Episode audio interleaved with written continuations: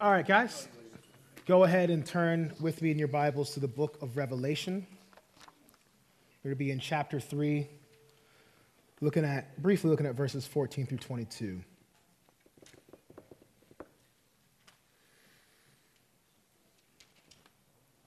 The title of my sermon is The Enemies of Christian Zeal. Uh, we're kind of in a series on zeal. Last month, or two months ago, I tried to define Christian zeal and gave us a call to pursue uh, this holy, sacred, and Christian zeal. And um, that does not come without enemies that desire to keep us from said Christian zeal. So that's what we're going to talk about tonight. And uh, so I'm going to read the text, pray, and then we're going to jump right into it. All right? Sound good? Sweet. Revelation chapter 3, verses 14 through 22. And to the angel of the church in Laodicea, write the words of the Amen, the faithful and true witness, the beginning of God's creation. I know your works. You are neither cold nor hot. Would that you were either cold or hot. So, because you are lukewarm and neither hot nor cold, I will spit you out of my mouth. For you say, I am rich, I have prospered, and I need nothing, not realizing that you are wretched, pitiable, poor, blind, and naked. I counsel you to buy from me gold refined by fire, so that you may be rich and white garments, so that you may clothe yourselves, and the shame of your nakedness may not be seen, and salve to anoint your eyes, so that you may see. Those whom I love, I reprove and discipline. So be zealous and repent. Behold, I stand at the door and knock. If anyone hears my voice and opens the door, I will come into him and eat with him and he with me. The one who conquers, I will grant him to sit with me on my throne, as I also conquered and sat down with my Father on his throne. He who has an ear, let him hear what the Spirit says to the churches. Lord, I need your help. I need you to fill me with your Spirit. We all need it, God. I pray that you would help me to be helpful in these moments, Lord. That I would preach with clarity and with truth and with joy and with unction and with liberty, Lord. Would you help us to leave this time more aware of the goodness and grace in Christ? Would you help us to leave with this, uh, this holy and sacred zeal kindled and stirred once again in each and every person here? Holy Spirit, we ask you to come now because without you, we can do nothing. We ask all this through the mighty name of Jesus. Amen. All right, so zeal, we talked about it last or two months ago. Though it is a gift from the Holy Spirit, it doesn't just come upon us and then all of a sudden we're zealous for the rest of our lives. No, Paul commands us to not be slothful in zeal, meaning that we can wane and be slothful in our zeal. So we must continually stoke the zeal. Zeal must be tended to, it must be cultivated. We must remain diligent in our zeal because the enemies of Christian zeal are ever present and they are constant. And Satan wants nothing more than to quench the fire of holy Christian zeal. I believe we've all experienced it.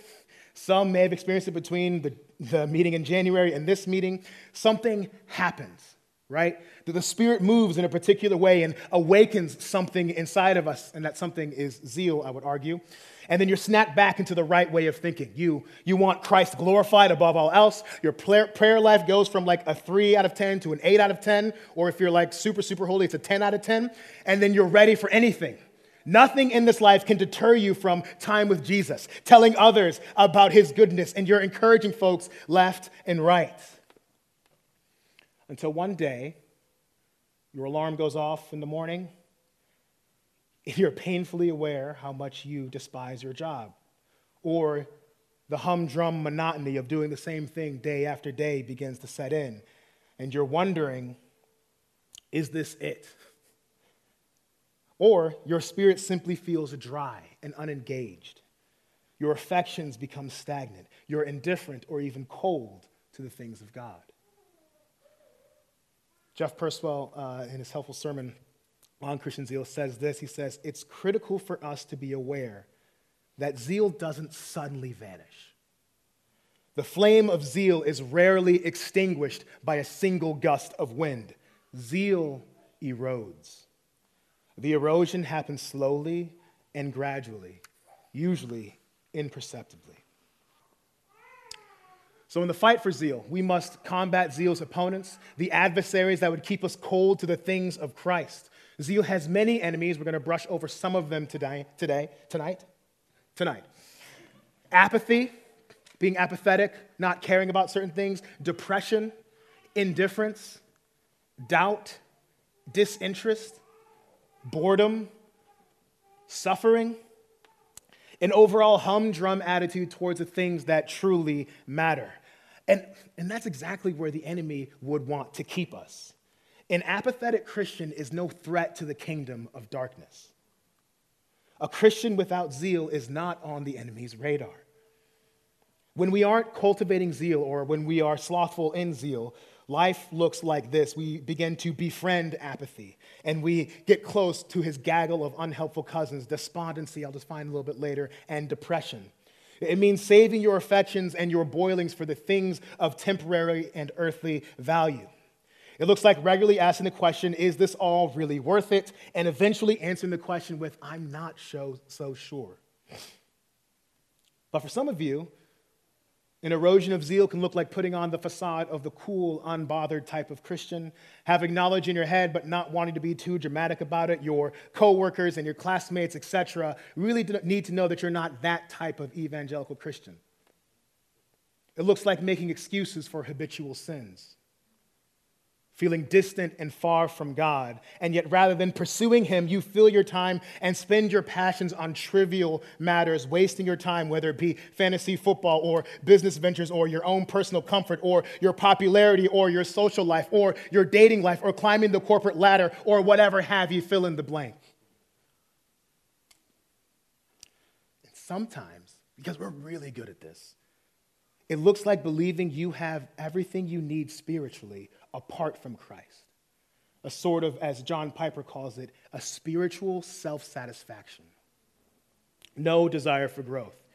You're cruising along, things seem decent, so what's the point of pressing in further? So, my hope for tonight, as we look at this text, is that our zeal would be stirred once again.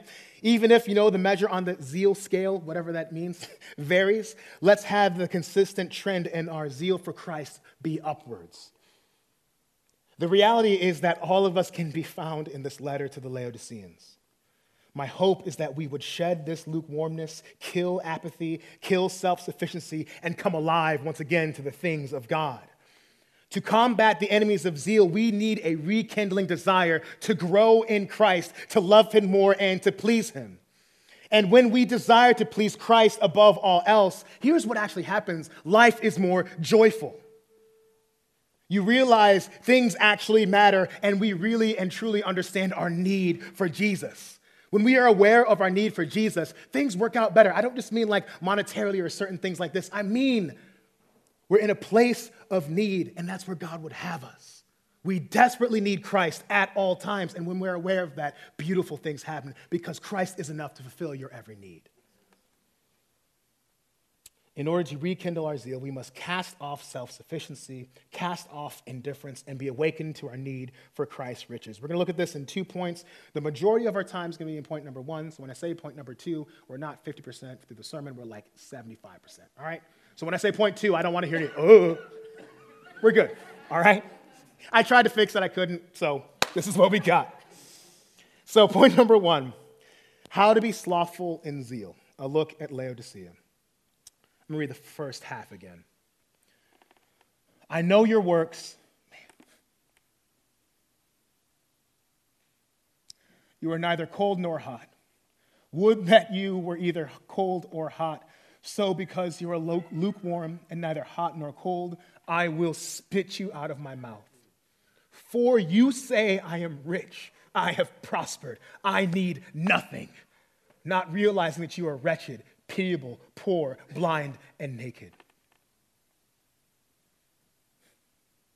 I counsel you to buy from me gold refined by fire, so that you may be rich, and white garments, so that you may clothe yourselves, and the shame of your nakedness not be seen, and salve to anoint your eyes, so that you may see. Those whom I love, I reprove and discipline, so be zealous and repent. So, the main category that brings this sharp rebuke from Christ himself is their self sufficiency. He says, You say, I am rich, I have prospered, and I need nothing. Christ does not play around with spiritual self sufficiency. The Laodicean church here is in jeopardy. This church was overall ineffective, yet they boasted in their perceived effectiveness. Now, this church was a big deal back in the day. They had wealth, they had multiple things of, of medical centers and banks. They were the place to be, they were financially incredibly prosperous. They were self confident, without zeal, and in deep need of revival. And they were lukewarm. So a lot of times people are like, oh, lukewarm, we want to be on fire for God. Like there's some application there, but really what's going on here and the, the images that would come to their minds would be there were uh, water and piping systems around these cities. And so uh, the Hierapolis on this side had these hot medical waters that would be used and helpful regarding um, bringing healing and different stuff like that and medicine. And on the other side were the cold, pure waters of Colossae and the waters, and it would be, bring refreshment so they could drink it, and everything would be great because you could drink it. Over here, we're healed. Over here, we're drinking. You following along?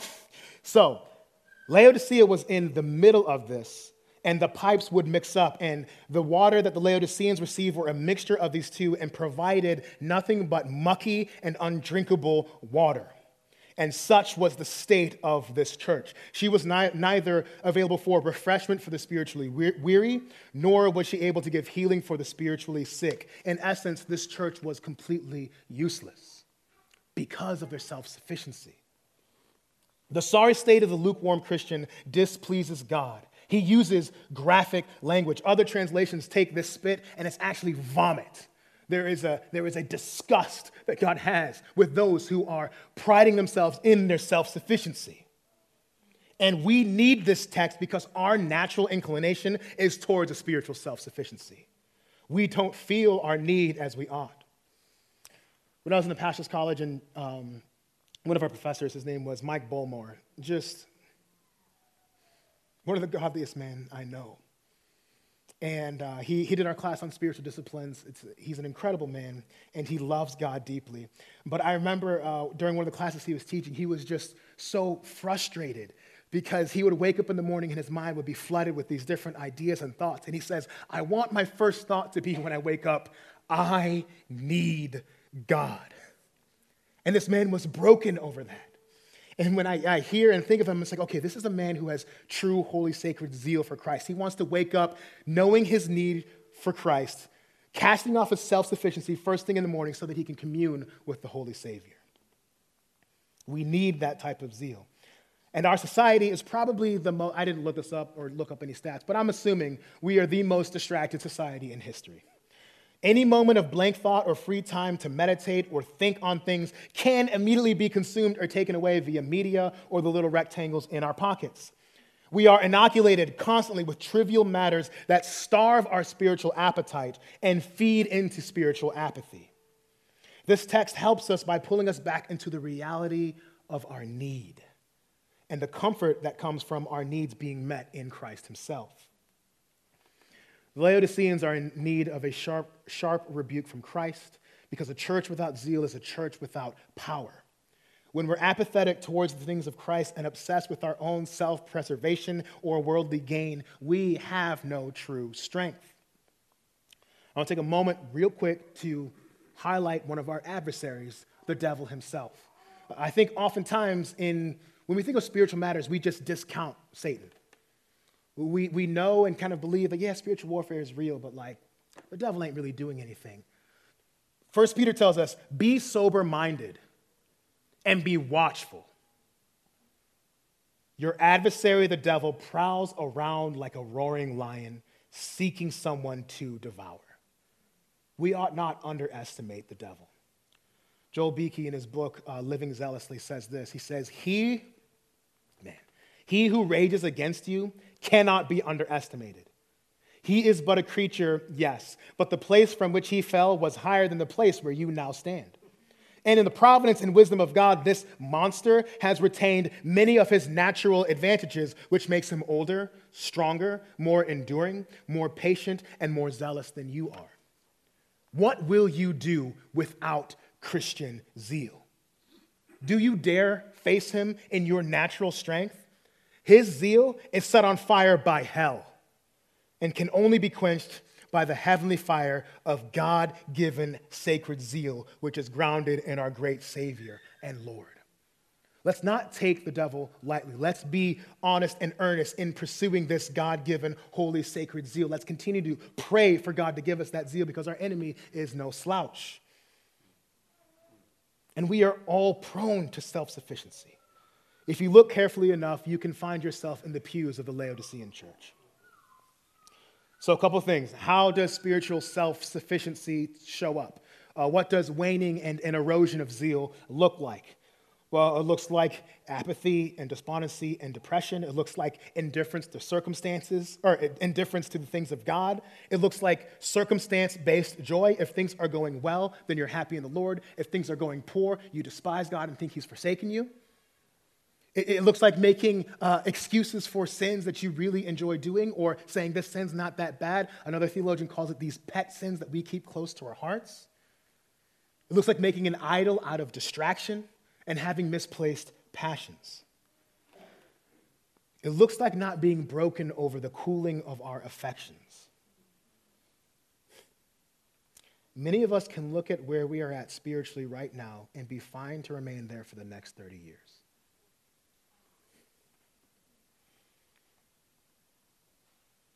I've got a list of other symptoms and, signs of eroding zeal. Uh, there's a book uh, by a man named Uche Anizor, and uh, he wrote a book called Overcoming Apathy, and he talks about different ways that apathy can come towards us. And he, he describes how every uh, a story of apathy has a backstory, and he lists some of the things here that can cause us to uh, be more apathetic, which essentially is an erosion of zeal. He says, uh, he, he lists these things. Doubt is one. Doubt erodes our Christian zeal? What unresolved questions do you have about God that are keeping you from engaging your spiritual life wholeheartedly? You need to go after those things. Grief, whether the grief is great or small, are you carrying it with you at all times and have you processed it before God? Triviality, do you get carried away by relatively insignificant things? Meaning, are you frivolous with your time, wasting it on things that don't matter? Are you frivolous with your passions, wasting them on things that don't matter? The realities in God's word are real and have eternal consequences. Or another way this can flesh itself out is do you look to your doggone phone for relief or distraction or perhaps some advice from a podcaster to escape the reality of your day to day pressures or your sufferings or your exhaustions? Feelings of inadequacy. Do you size yourself up against others in the spiritual world? Is, is, do you compare yourself to what you perceive as super Christians, leading yourself to envy and jealousy? Or is there just a lack of discipline in your life? Buckets of time looking at screens plus almost no spiritual disciplines equals an attitude of meh. All of these things erode holy, sacred Christian zeal. What we need to do is we must go to the fountain of life because God happily and joyfully wants us to cast our burdens upon Him and find joy in Him, and He delights in restoring your joy. Listen, if there are sins that are crippling your walk with the Lord, sins that are keeping you stagnant, backsliding, and filling you with shame, these things are going to erode your zeal. And I'm not just talking about specific, I mean, sins, just in general. Anger. Have you been a little bit shorter with people lately? Have you been, I don't know, short with your five kids this week as you've been trying to prepare a sermon and realizing that it's actually not funny? Do you battle with addiction? or lust? And if you're not full fledged looking at pornography, do your eyes linger on people or places that they ought not? Sinful doubt, where your doubt causes you to cross the line that Job didn't cross, and you start accusing God of things.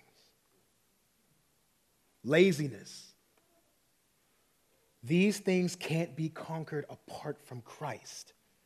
You have to come to him. You have to see and savor the Savior. Jesus himself has given grace not only to forgive us, but there's grace that empowers you. Yes, you are weak, and your weakness will show the strength of Christ. Christian zeal is serious about holiness. Again, Beeke warns us. He says, Are you blase about the call to holiness, not caring whether you grow in the grace of knowledge of Christ, whether you put off sin, or whether you take up the duties he gives you?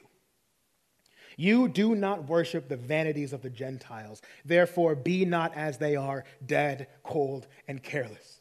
You worship the living God, and he will be served with life, zeal, and strength of affection. Strength of affection, that's what we need. Um, so I'm going to go into a few definitions that uh, Uche Anizor gives to us uh, in his book talking about apathy. He says this about apathy, because I've talked about it a lot, didn't define it yet. My bad. He says this apathy is a psychological and spiritual sickness in which we experience, and listen to this, you're going to be able to map onto something here, in which we experience a prolonged dampening of motivation or effort, emotion, as well as a resistance to the things that would bring flourishing in our lives and others. It is a sin that expresses itself as restlessness just because you're busy doesn't mean you're zealous. Restlessness, aimlessness, laziness, and joylessness towards the things of God. He continues ultimately, apathy as a refusal to love the one who is most lovable. It is a moral and spiritual crime. It is a sin in the most basic sense. It is a coldness to God and an indifference to the things that bring true peace both of which need to be forgiven, conquered, and healed. And then he talks about uh, depression and despondency. Uh, Ed Welch describes depression as a, a stubborn darkness.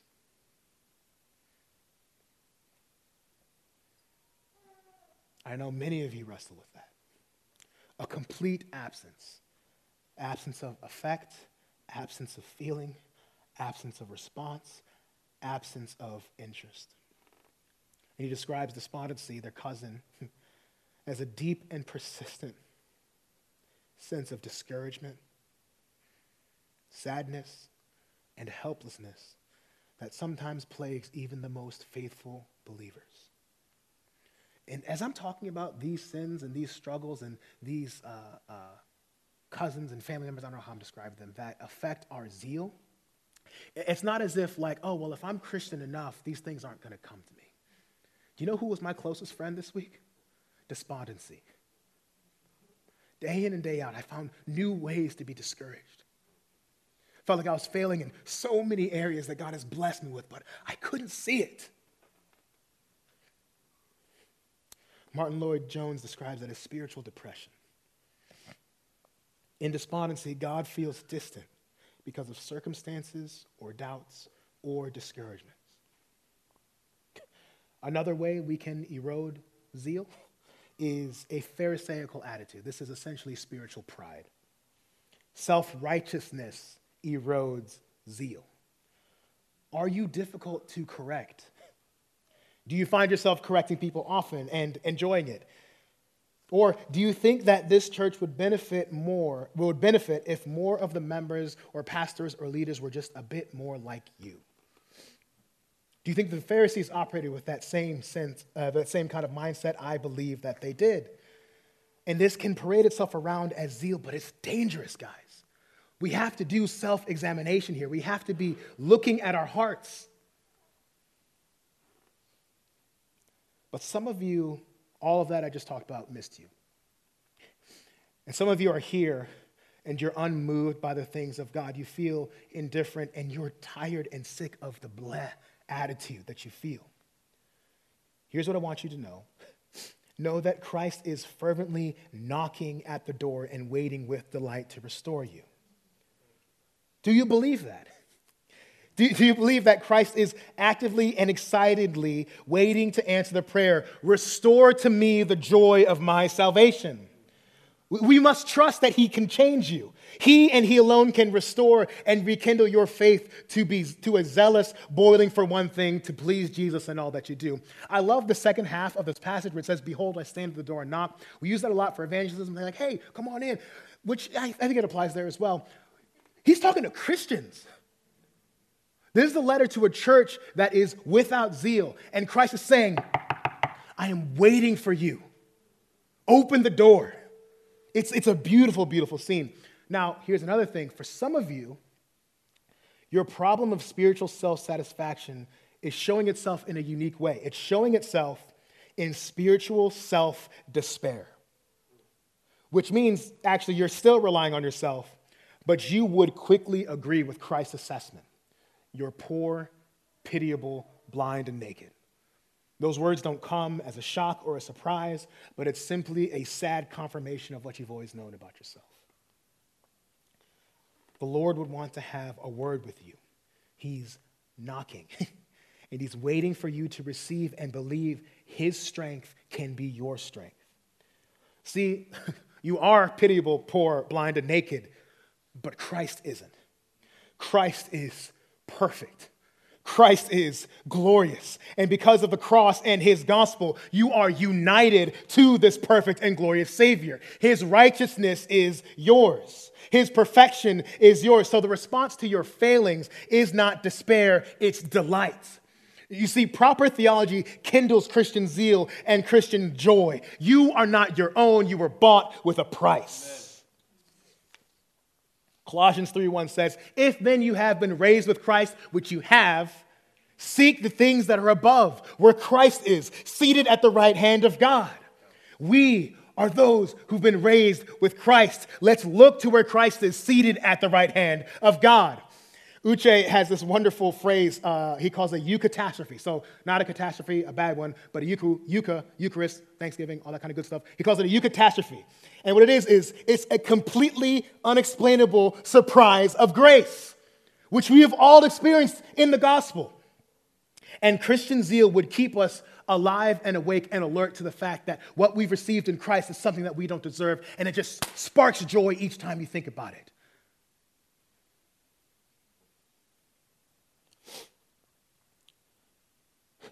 Christian zeal is a commitment to love and pursue the good things, wanting to please Christ above all else, which is exactly what Jesus commands the Laodiceans to do, and this is part of their restoration. Point number two Christ's command to Laodicea 75% done, don't worry. 83%. oh man, this is beautiful. For you say, I am rich, I have prospered, and I need nothing, not realizing that you are wretched, pitiable, poor, blind, and naked. I counsel you to buy from me gold refined by fire, so that you may be rich, and white garments, so that you may clothe yourself, and the shame of your nakedness not be seen. Look at the restoration here. And salve to anoint your eyes, so that you may see those whom I love. I reprove and discipline. So be zealous and repent. That's the command. Be zealous and repent. Recognize your sin. Begin to express and show dependence on God. Oftentimes that happens through prayer. Change. Receive Christ's discipline with joy, knowing that his discipline leads to joy and life. The command is to be zealous and repent. You're lukewarm, ineffective, apathetic, indifferent, spiritually self satisfied, lacking zeal. Repent. Turn from those things. And here's the beautiful thing there are, I gotta slow down, getting super excited, but this is like the gospely part, all right? There are several strands of hope for us here in this text. Christ calls us to repent, which means that change is possible for the apathetic and transformation can come to the lukewarm. There's more hope in that God knows our works, our real ones. We don't worship a foolish God who is convinced or fooled by our self confidence because Him knowing our poor and pitiable state moves Him in love to restore us. He's not going to leave us naked and blind and poor. He doesn't say, hey, you know what? You're mostly good, man. No, he counsels us to himself. He wants to restore us. He says, Come to me, right? All you who labor and are heavy laden, but also come to me, you foolish ones who believe that they are self sufficient, and I will give you rest. Because here's one thing that we all know when you are self sufficient, it is not a restful experience. We try to pile more and more and more things on ourselves, and what happens is we just exhaust ourselves. Find rest in Christ. God requires us to do some self examination and Christ exaltation, to recognize our weakness and rejoice in his worthiness, to repent from relying on fleshly strength and to rest in the finished work of Christ that empowers us. Again, zeal is being awakened again to the meaningful. But even if we're slothful in zeal, we are never hopeless. There is cure for the slothful. You see it in the great reversal that he, that he says here. The, he, the hope is this there's a lot of hope, not this single hope, but another thing of hope here. Every failure and shortcoming that is listed here wretched, pitiable, poor, blind, naked is fully restored once we come to Christ for the proper resources. He essentially looks at a bunch of poor, blind, and naked people and he says, Why don't you buy some gold? But he doesn't just say, like, figure it out yourself. He provides the funds for us to do so. How can we purchase these white garments? How can we purchase this anointment that lets our eyes to see that we're no longer blind? By trusting in the death of Christ and his perfect life and his resurrection. Once we trust in that, we can do all the things and he counsels us. He's not saying, You people are so prideful, I'm so sick of you. No, he says, Silly child, I counsel you, I advise you, come to me, and I'll give you all these things. They simply need to go to Christ. We simply need to go to Christ. The only way to eliminate apathy and stoke zeal is when we forsake the I've got this on my own men- mentality and we run with reckless abandon to the Savior who loves us. Your heart is never so cold that Christ can't set it ablaze in the Spirit. You are never so apathetic and lukewarm that the blood of Christ can't redeem and restore you to a happy, holy Christian zeal.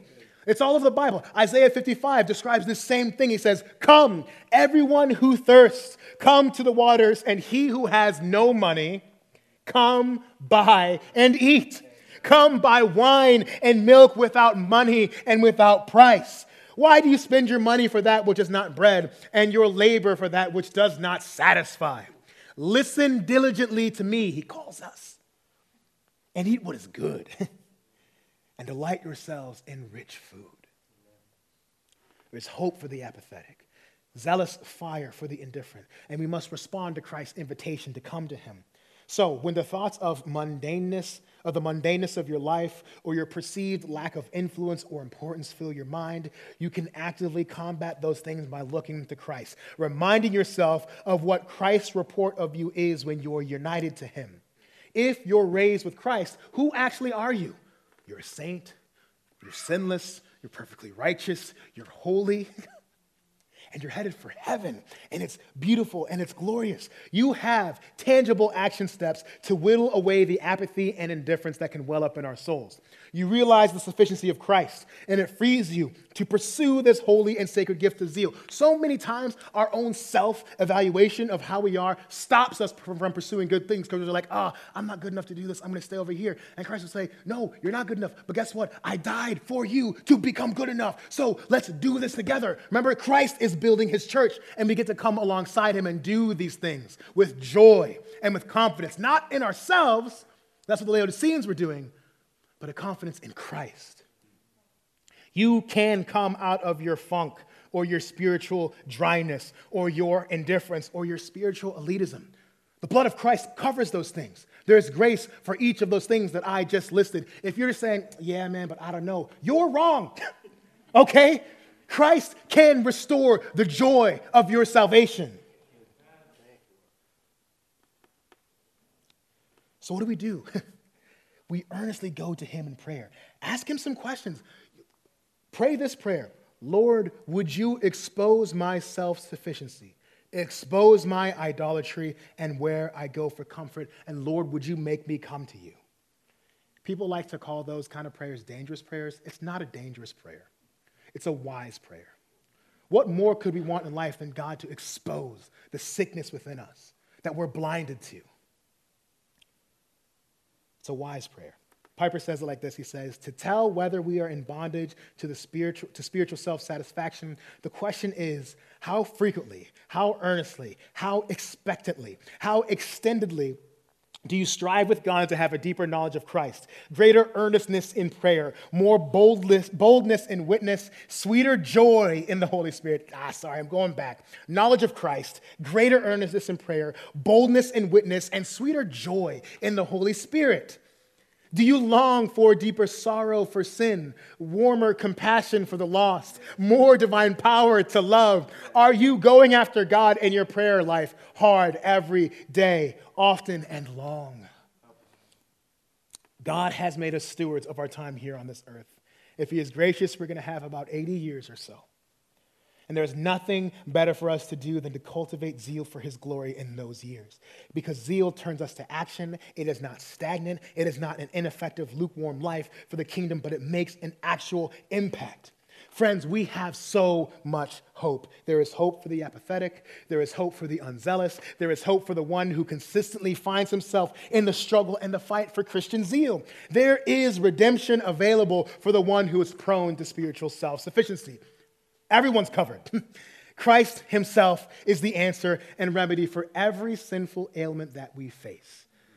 We're very good at sinning, but we are no match for how good Christ is at saving. And we work this out in community with one another. This is not a, ah, got it, one and done situation. No, we must walk together in this day by day, step by step, moment by moment through confession and repentance and transparency. You know what we need to start doing? Let your friends in on the state of your soul and your affections. Make it weird. That's okay. Say, man, my soul and my affections are low for Christ. Get that stuff out into the light. I want us to realize the joyful motivation that's available for us in this text. When we disappoint Christ, He will lovingly correct us and He will knock and beckon us to come over and over and over and over again. He will not finally, at one point, roll his eyes, give out an exasperated sigh, and say, That's it, I am done. No, Christ is banging on the door, and you just got to open it up and purchase from him all that you need for true sufficiency, for that Christ sufficiency. May God grant us this gift of true zeal, as Jeff describes. Lord, make this true. True zeal burns with passion and it burns with a focus. All the energies of the soul are ignited by the Spirit and fixed upon the object of God's greatest affection, Jesus Christ. Lord, would you ignite us by the Spirit yes. and have us be fixed upon the object of your greatest affection, Jesus Christ. Amen.